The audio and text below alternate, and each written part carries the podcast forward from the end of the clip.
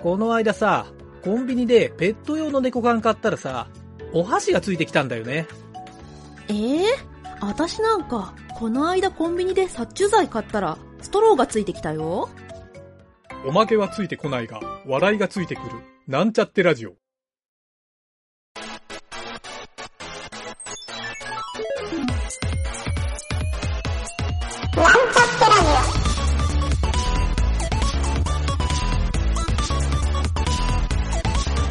この番組はプログラミング初心者の勉強に役立つ情報をお伝えする放送局です。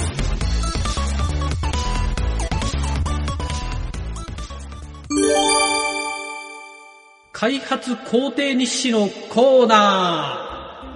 このコーナーはブログページを読みながら聞いてもらえるとよりわかりやすいので、番組詳細ページか番組ホームページのブログページからブログをご覧ください。ねえ、そうか。ちょっと興味本位で聞くけど、影うるちゃんがああいう切り絵の、はい、今フォトショップのデータで1キャラ分作ってた、僕この間もらったじゃない、はいはい、あの1キャラ分を作るのに、はい、まずあれだよね、切り絵作業をするんだよね最初。そうそうだよね。まず切り絵をして、はい、スキャナーで撮ってんのかな。あ、そうですはい。でそれをスキャナーで撮った画像をフォトショップに取り込んで、はい、パーツ分けをしている。でレイヤーごとに、うん、手、足、ボディみたいな感じで、頭みたいな、そう分けて関節が動くようにして、はい、でそれを保存してる。それにそれぞれどのぐらいの日数かけてやってんの？ちょっとこれは開発というよりはコンテンツ作りだけど、切り絵は切り絵は本当にどんなキャラクターにしようかっていうところを考えると、多分そこすごい時間かかるんですけど、ちょっとそこをとりあえず置いといて、切るとか、はいはいはい、切って色つけるとかのはもう本当に全然1日で終わるというか、数時間で終わるかなっていう感じですね。1キャラ、はい、1キャラの、例えばその前とかっていうので、そうですね。でもあれ2キャラ同時とかできないもんね、切り絵ってこと。もちろん1個ずつやるしかないんでしょ。あ、でもあれなんですよ。何裏側ので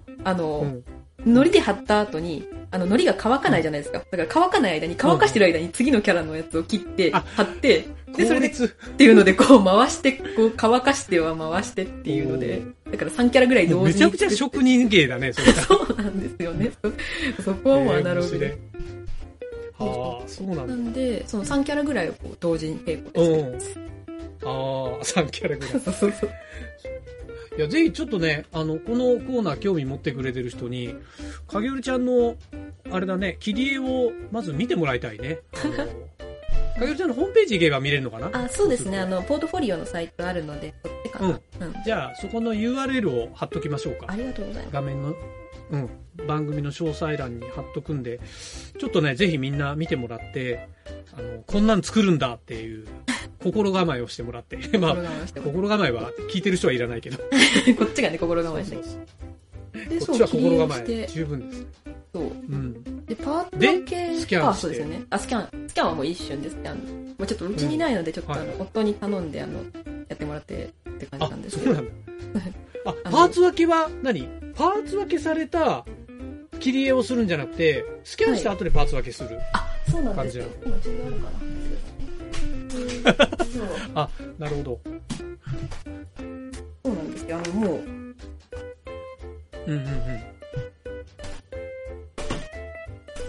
ャンしてからパーツが。ほう。リアル。影うるちゃんが書類が漁ってる。これそう。パーツ分け、切り絵でパーツ分け。いや、そうするとなんかすごい切り絵の構想が難しいな。なんか、パーツ分けした想定で作るっていうね。なかなかの職人芸だな。一瞬いなくなります。いいよ。影うるちゃんが切り絵を探しに旅立っていきました。まあでもユゲタの部屋も。影うるちゃんに負けず劣らず、影うるちゃんのとこ全然綺麗なんだけど、ゆげたの部屋は汚いですよ、本当に。いやー、汚しらん選手権で言えばもうかなり上位じゃないですかね。この部屋の汚さは。どこに片付けたかわかんないので。まあまあまたおいおいでいいですよ。よいしょ。そう、はい、あれですね、その切り絵をもう本当になんていうか、うん、なんでしょうね。ちょうど下絵の方はあったので。こういう感じでなんかこう三面図みたいなのを作っておくんですよね。前と横と後ろとみたいな感じで。あ、そこまでしっかりもうアニメの原画デザインみたいな感じになってんだね。そうですね。で、そう前から横から後ろからにしておいて、はいはい、そうすると大体パーツがその、まあ、頭、はい、胴体、手、はいはい、足っていう感じで分けるかなっていうのをもう考えておいて。でも実際大体もうとりあえず一通り作ってみちゃって、うん、で、うん、そう大体こんな感じで動くかなっていう想定はあるので、それで、うんうんうん、もう実際ライブ 2D に一旦落としちゃって、でそれで、うんうんうん、動かしてみて、あ、ここも動いた方がいいなっていうのが気づいたら後からパーツ分けをさらに増やすみたいな形でやってるんですよね。なるほど。なるほどね。でそのパーツ分けの作業自体はそんなに1時間ぐらいで、1キャラ1時間もかからない、1キャラというか1つのその正面のやつに対して1時間とかもかからないかなぐらいでできて、でそれにライブ 2D でボーン入れんのにまた30分40分ぐらいかかって、あとアニメーションつけるのはもう結構20分ぐらいで終わるのかな。そのこれぐらい回転させてとか、腕をこれぐらい回転、足をこれぐらい回転とかってやって、で、歩いてるっぽく見えるなみたいな。なるほど。はいはいはい。感じですけど。なるほどね。はいはいはい。なるほど。まあまあでも、まあそれがね、やってるのも結構かげるちゃんが楽しんでやってる感じはするから。そう。これ楽しんでやってなかったら地獄でしかないよ。地獄ですよね。そう、それは。いやーでも本当しんどい時はありますよ。もう本当に終わんねえなみたいなのはありますけど、でもやっぱ動くと嬉しいんで、はいはい、なんか生きてるわみたいな。わかるわかる。そうだね。とりあえずキャラをパソコンブラウザー上で動かすっていうのがまず第一ステップになるかもね、今回のプロジェクトの。そうですね。うん、そう。じゃあ主人公の女の子をブラウザー上でカーソルで動かしてみますか。あ、そこどうなのかな。そのカーソルで動かしてそのどういう風にイベントを進めようかなっていう感じはあるんですよね。あ、なるほど。そこの部分もあるね。シナリオとかその辺だよね。あとほらちょっと話してたのが、はい、今回ゲームの要素で必要と思ってるのがそういうシナリオ、ストーリーの部分のシナリオとイベントに関わる部分、はい、どこクリックしたら何みたいな、いわゆるゲームイベントの部分と、まあ、ゲームイベントと合わせてフラグデータっていうのが必要になって、うん、あと、キャラの他にマップデータみたいなところが必要になるかなっていう、はいはい、まあ、大まかに多分まずここら辺いるよねって話を前回ねちょっとして、うん、した感じなんだけど、そうでとりあえずまずね動かせる、とりあえず僕が今考えてるのは、まあ、動くキャラ、キーセットが終わって CSS のセットができた、いわゆるモーション付きのキャラクターオブジェクトデータが出来上がった段階で、はい、それを JavaScript で読み込んで、まずキーの切り替えをするのに、まあ、今ちょっとカーソルキーで考えてるんだけど、はい、カーソルキーの右を押したら、レフトウォークみたいな、はいはいはい、キーがポンって当たったらそれのレフトウォークっていうアニメーションが動き始めて、はい、で同時にちょっと座標が動きたら歩いてるように見えると思うんですよ、はいはいはいはい、でライトウォークってやったらそうだし、で指離したらその場で立ってるスタンドだけの状態になって、うんうんうん、っていうポーズとウォークとがこうまず画面で動くようになるのと、今度それにアトリビュートっていう、コリジョンっていうマップの制御が加わって、ここまでしか歩けませんよっていう制限値とか、多分横だけしか歩けないのか、なんかこう上にも進んだりできるのかっていうような制限、座標の制限に近いかな。当たり判定とか、うん、なんか迷路だったらね、この順で進みますっていう、要するに壁の部分の表示してある部分とか、はいはい、そういう当たり判定的なデータをつけるとちょっとゲームっぽく進めるようになるはずなんですよ。そうですね。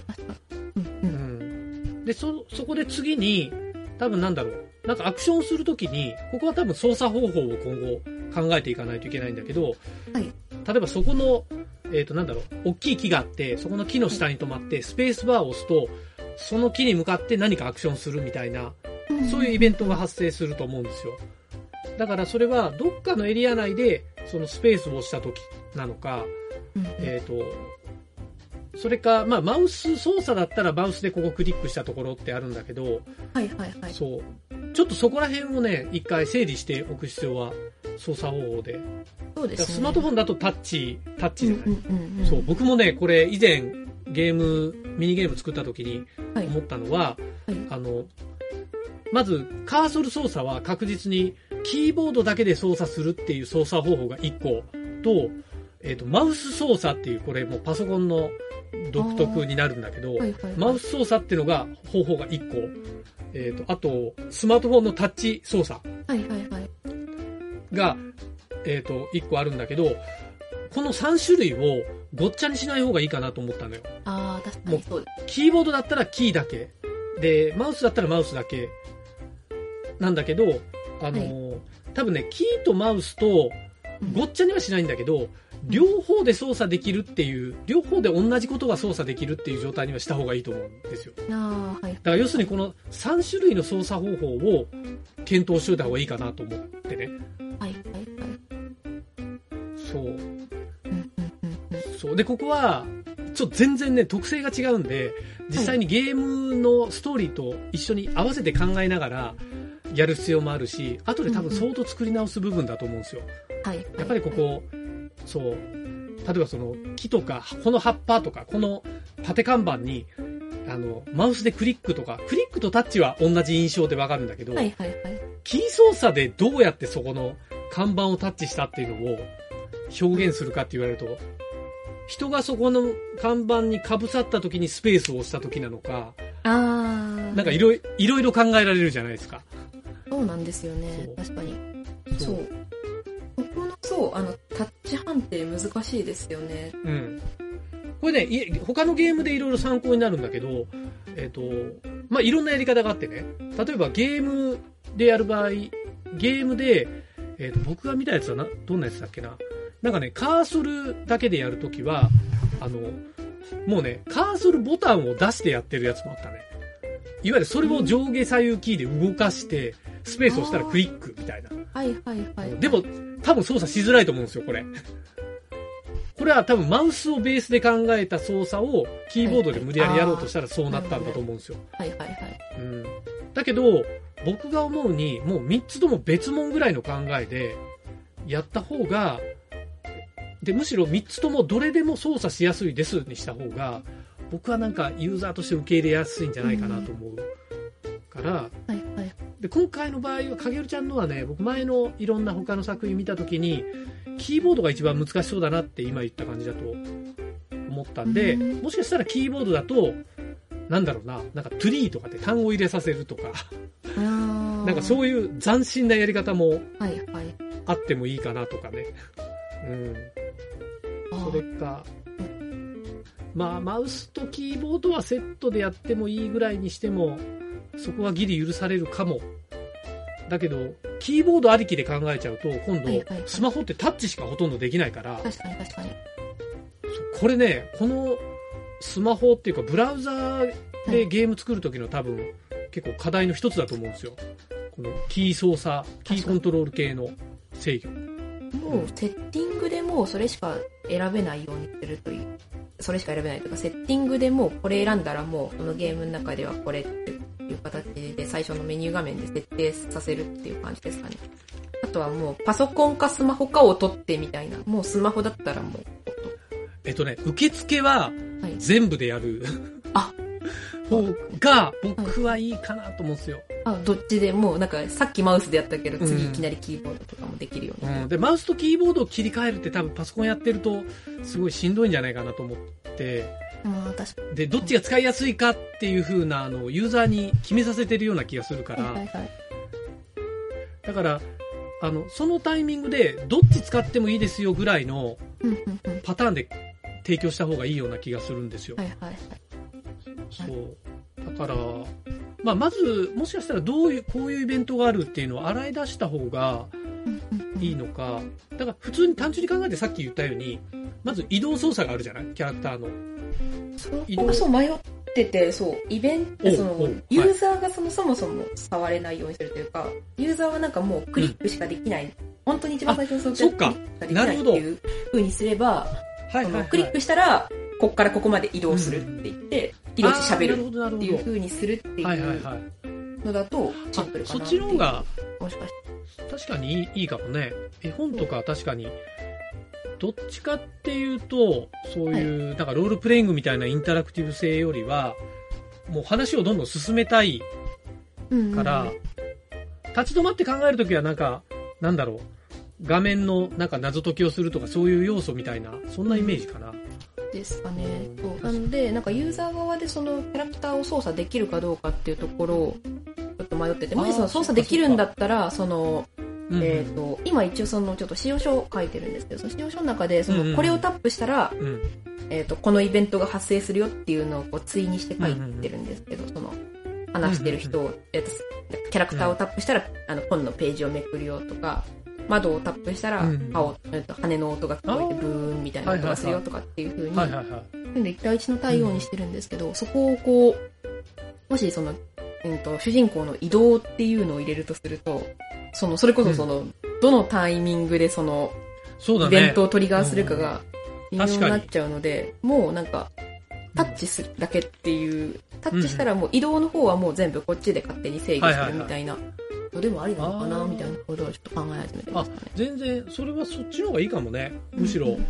スムーズに進む感じがするな。そうすると1回タッチしたらこう動くんだよっていう、まあ、アニメーションパターンがセットされてればいいわけだ。そうですね、そう、うん、どこの座標までどれぐらいの速度で動いてとかっていう感じですかね。ああ、そうかそうか。で、いわゆるそうか、なんかそれごとのカットみたいな、映画のワンシーンワンシーンみたいなのをつなぎ合わせるようなイメージだね、うん、そうなると。そうですね。でそのワンシーンの次のシーンのイベントはこれですよって ID が来て、うんうんうん、でその ID の次のイベントが来るんだみたいなでこう、うんうん、順番にそれが進行していくっていうので、でクリックしたら次のイベントに進行の、はいはい、なんていうかトリガーが引かれるので、うん、次のが再生される、うん、でこう順番に進んでいくっていうのが、その順番が JSON として書かれてるみたいな形になるのかな。あー、なるほど。クリックする場所が分岐点になったりするわけだ。例えば 右の方に行く A っていう道と左の方に行く B っていう道があったら、はいはい、どっちかをクリックしたらどっちかのシナリオに分かれて分岐して進んでいくみたいな。そうですね、そうなると思います。ああ、まあまあ分かりやすいか。多分まあそう、一方通行に話は進んでいくのかなっていうありますよ、うんうん、なんかそこ他のシーンに戻ったりしなくても、なるほどね、話が進めるようになんていうか、うん、まあ、本当は多分なんか他の別のシーンにこうなんかで取っといたものっていうのが次のシーンで必要になるみたいなところって必要かも、うんうんうん、があると面白いかなとは思うんですけど、それ戻れるようにするっていうのを作るのちょっとあれだったら、もう同じシーンの中にその必要なものを全部用意しておいて、それをこうクリックして集めていってっていう風にやっていくと楽かも。いや、全然戻りはできると思うよ。今ので言うと、うんうん、例えばシーン1シーン2シーン3があって、はい、シーン2に行った時に、はい、シーン1で何かを取ってこないといけないっていうんで、シーン1に行って取ってもう一回シーン1の続きから進めばいいから、はいはいはいはい、はい、多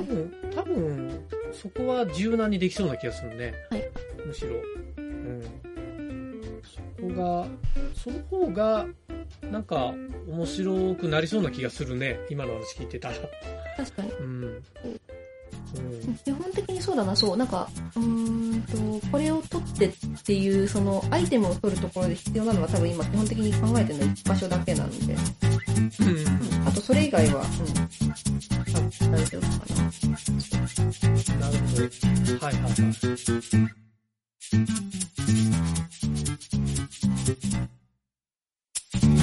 番組ホームページは https://meet.mark/radio です。次回もまた聞いてくださいね。